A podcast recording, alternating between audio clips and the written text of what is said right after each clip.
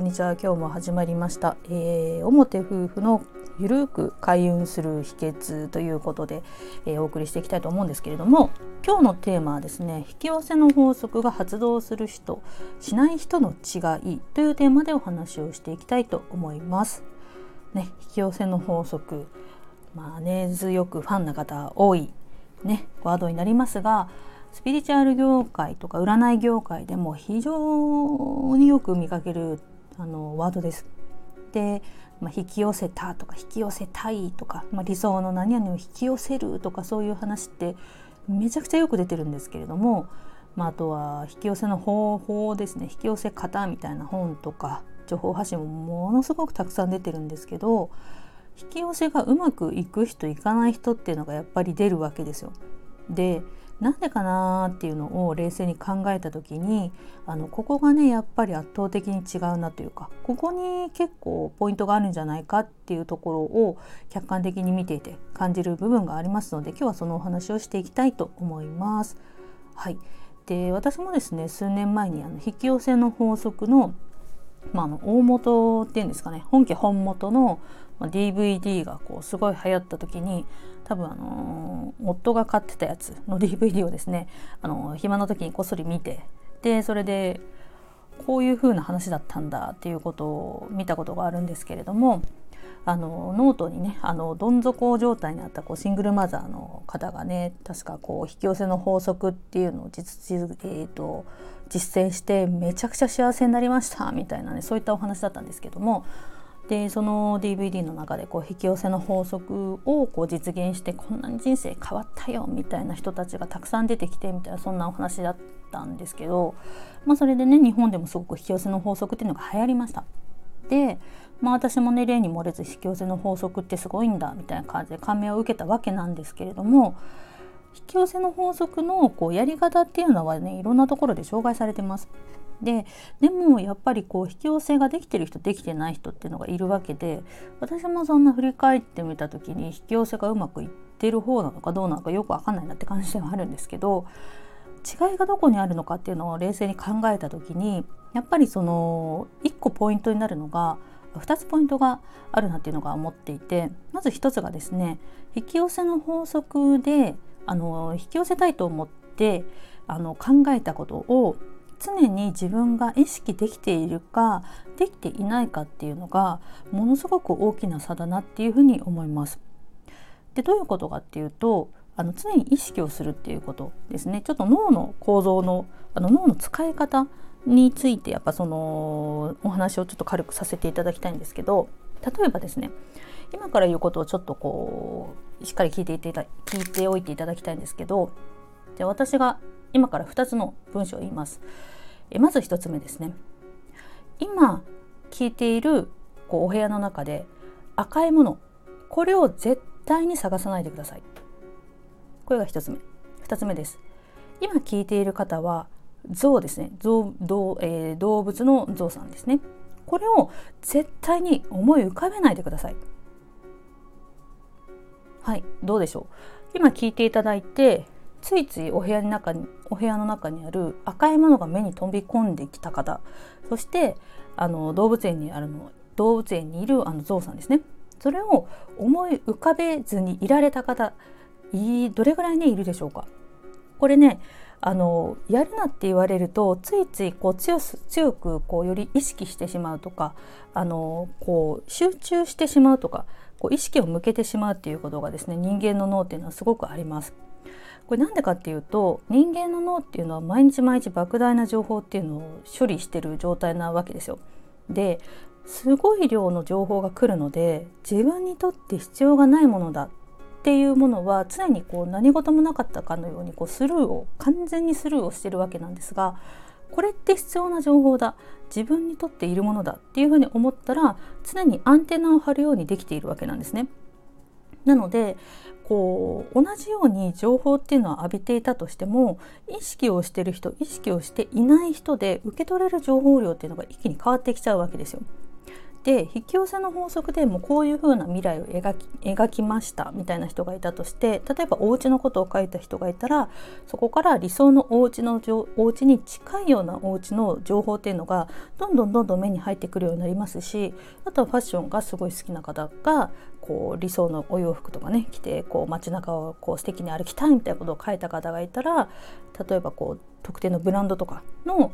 バッグが欲しいとか書いた方がいたらそこのブランド情報だけやたら目に飛び込んでくるようになったとかあとはそのカバンを持ってる方をやたら見かけるようになったとかそういうことってあると思うんですけどこれって今までの日常生活で全く同じような状況って浴びてたはずなんですけどちょっと意識を変えてアンテナを張っただけアンテナを張ったがために、えーと自分の目の中に飛び込んでくるようになったっていうようなそういう状態なわけですよ。で私もこれって結構、あのー、体験したことで私自身その子供をね妊娠していた期間にそれまでの独身の時とかって結構電車で移動したりとか街中歩いたりとかってしてた時にあの妊婦さんとかって全然見かけなかったんですけど自分が子供を産んでとか自分が妊娠をしましたってなったら世の中にこんな妊婦さんっていたんだっていうぐらい妊婦さん発見するわけですよ。なんで今まで全く自分が興味関心がなかったものだったんですけど自分がいざその当事者になって妊婦さんとか子供とかそういうことですねそういうことを意識するようになったらもう次々次々子供も目に入ってくるし妊婦さんも目に入るようになるしあのなんかマタニティマークつけてる人とかすごい見かけるようになるわけですよ。っていうぐらい脳みそってちょっと意識を向ける方向を変えただけで入ってくる情報っていうのがどんどんどんどん変わってくるわけなんですよ。なので引き寄せの法則っていうのが発動する人っていうのはやっぱり自分自身が書いたことっていうのを常に意識できている状態というか忘れない状態なわけなんですよ。なのでその夢にあの到達するために必要な情報っていうのを常にこう自分にとって収集している状態なのでどんどんどんどん夢に近づいていってるっていうようなそういう状態になってるわけです。で逆に書いても全然実現しない何も変わらないっていう方は書いたはいいけどもうすぐ忘れちゃう。で1年後見返した時とかに自分こんなこと書いてたっけみたいな状態になっちゃうっていうわけですよ。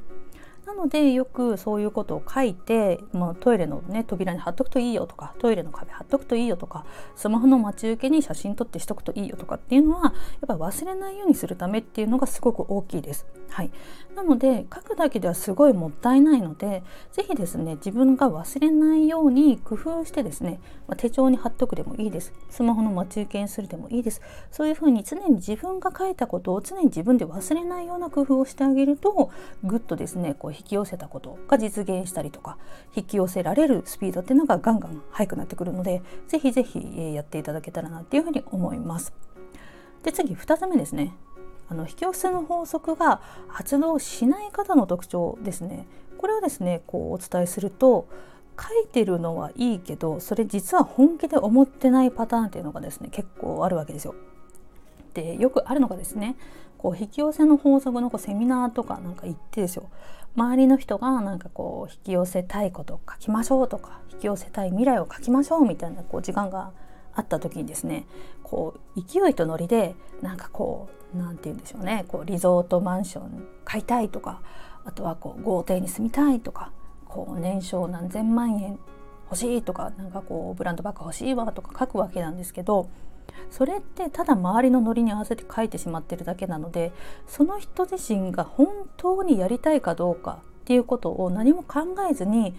あの人書いてるしそんなしょぼいこう夢じゃなくてそういうなんかこう「わあ素敵って言われることを書かなきゃいけないのかなっていうその場の雰囲気に飲まれて書いちゃってるっていうパターンも結構あります。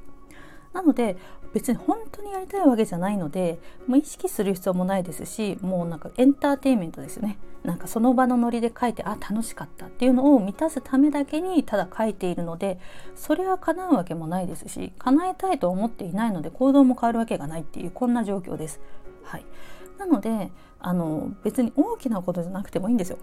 本当にこういう風な状況になったらいいなって自分自身で思うことこれをですねあの書くといいです。あの別になんか大層なことを書かなくていいんですよ。あの例えばね私とかなんかも主婦なんであの毎日の買い物とか毎日の献立考えるとかって結構面倒なわけですわけなんですね。なのでこう例えばこう毎日毎日買い物に行かなくてもこう食材届けてくれるようなそういうサービスをこう思う存分使いたいとかでもいいですよ。とかあとは便利家電を買って時短をしたいなとかあのあとはこういう素敵なレンジが欲しいなとかあとはこういう何て言うんでしょうねこう気分が上がるようなこうインテリアが欲しいなとか何でもいいですよ。本当にこれが満たされてると私ってこうすごい気分上がるわみたいな状態ってどういう状態かっていうのを是非一回考えていただきたいわけですよ。でいきなりそんななんか大層な夢とか目標とか実現したいこう理想の状態っていうのは思い浮かべなくてもいいんで